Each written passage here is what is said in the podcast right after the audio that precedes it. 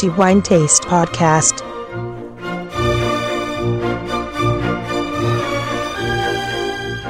Hello, everybody, and welcome to the new episode of the Wine Taste Podcast. This is Antonello Biancalana, and we are going to talk about uh, grapes. After having talked about uh, sensorial tasting, the subject of grapes is quite wide and long, considering the high number of varieties existing in the world.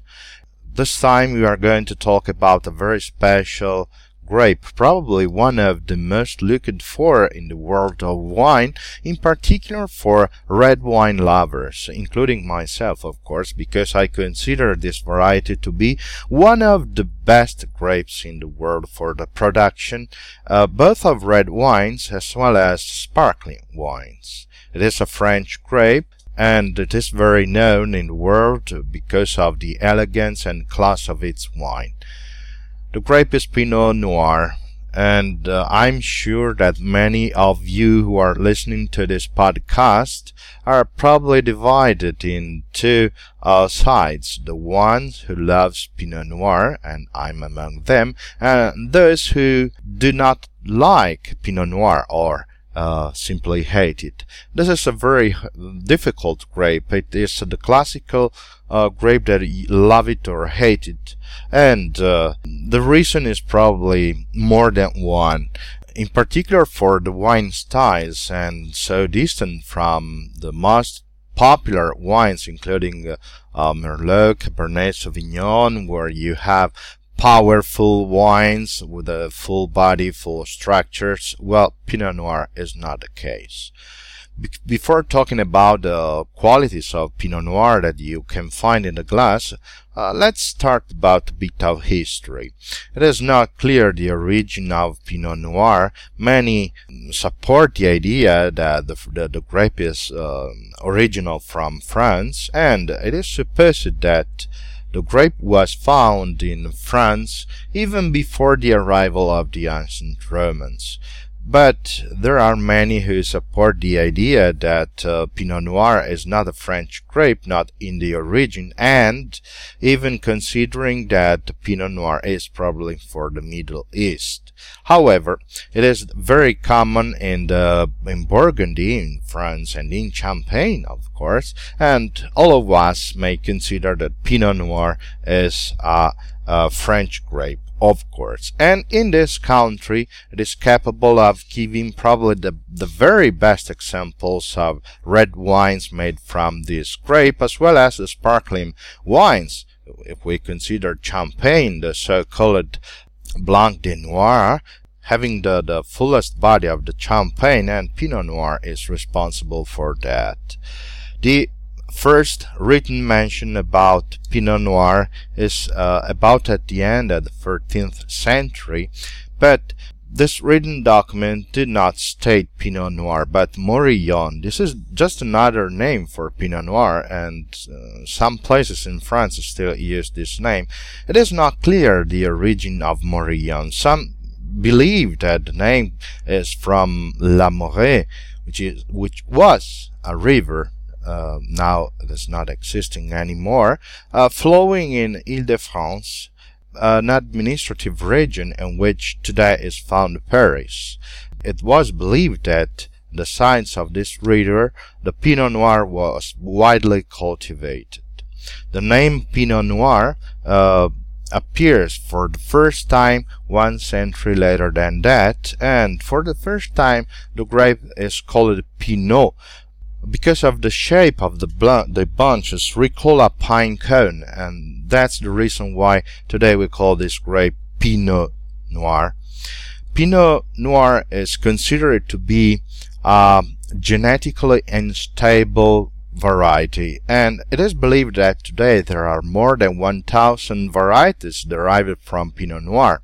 And still today we have so many uh, popular grapes uh, originated from Pinot Noir, including Pinot Blanc, Pinot Gris, and of course Pinot Meunier, the other uh, red berry grapes, uh, very common in the Champagne and part of the Champagne blend.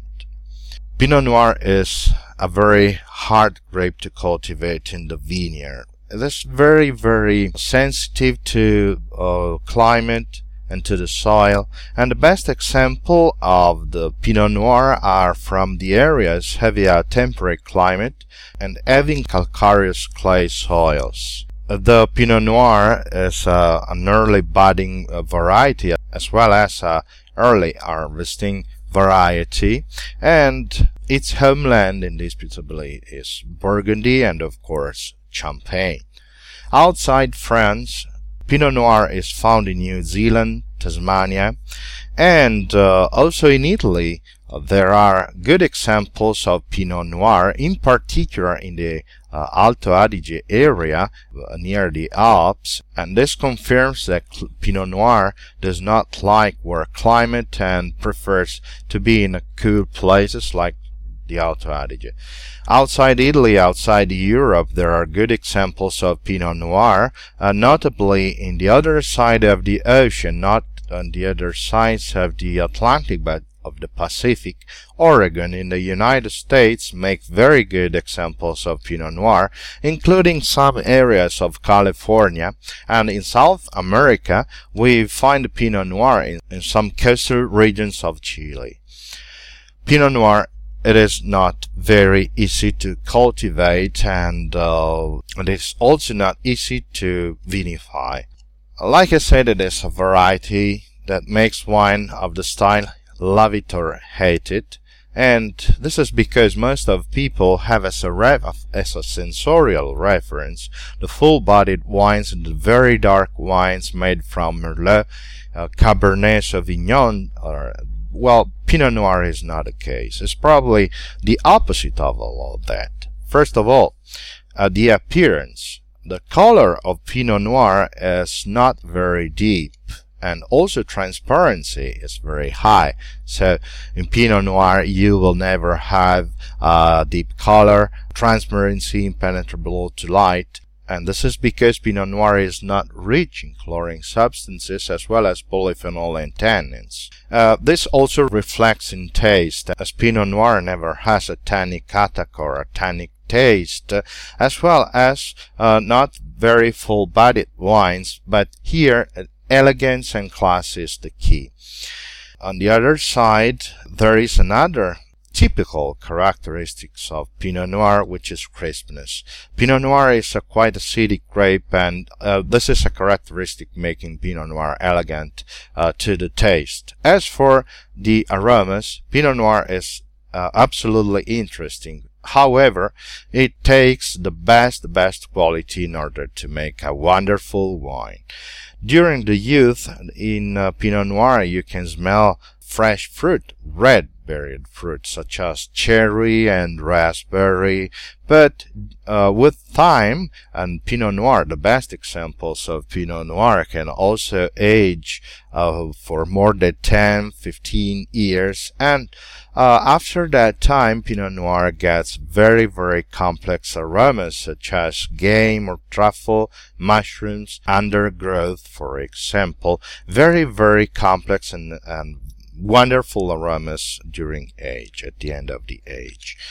Because of its characteristics, Pinot Noir is of course aged in wood, in uh, casks, in barrels, but winemakers usually follow a different approach than the other wines uh, like Merlot or Cabernet Sauvignon. Because of its delicate nature, Pinot Noir is rarely fermented of aged in barrique because the wood will cover, completely cover and change the nature of Pinot Noir. So, although the Pinot Noir is aged in wood, here the key is just to keep the wood very low and the impact very low, just because to not to cover the characteristics of Pinot Noir, which is however elegant, subtle aromas, and uh, never give it wood aromas. It is of course a matter of uh, taste, but having a Pinot Noir with a very strong wood aroma, you would destroy the elegance of Pinot Noir forever. Also for this reason, Pinot Noir is not an easy wine, not even in vineyard, not even in a winery, just because it is very hard to keep the best qualities of Pinot Noir up to the glasses. It is probably a wine not for all, and like I said, it is one of those wines that love it or hate it. I'm, of course, among the ones who absolutely love it. Okay, time is up. I understand that Pinot Noir would deserve a, a, a longer time. However, I'm sure we will cover this subject in future, but for the moment that's all. And let me thank all of you who are listening to our podcast at each episode. We are very happy for that and of course thank you very much indeed for following us and for listening to our podcast. That's all for the moment, and of course, I hope you will join us in the next episode of the Wine Taste Podcast. And I wish, as usually, just to have a wonderful wine in moderation, provided it is always a very good wine.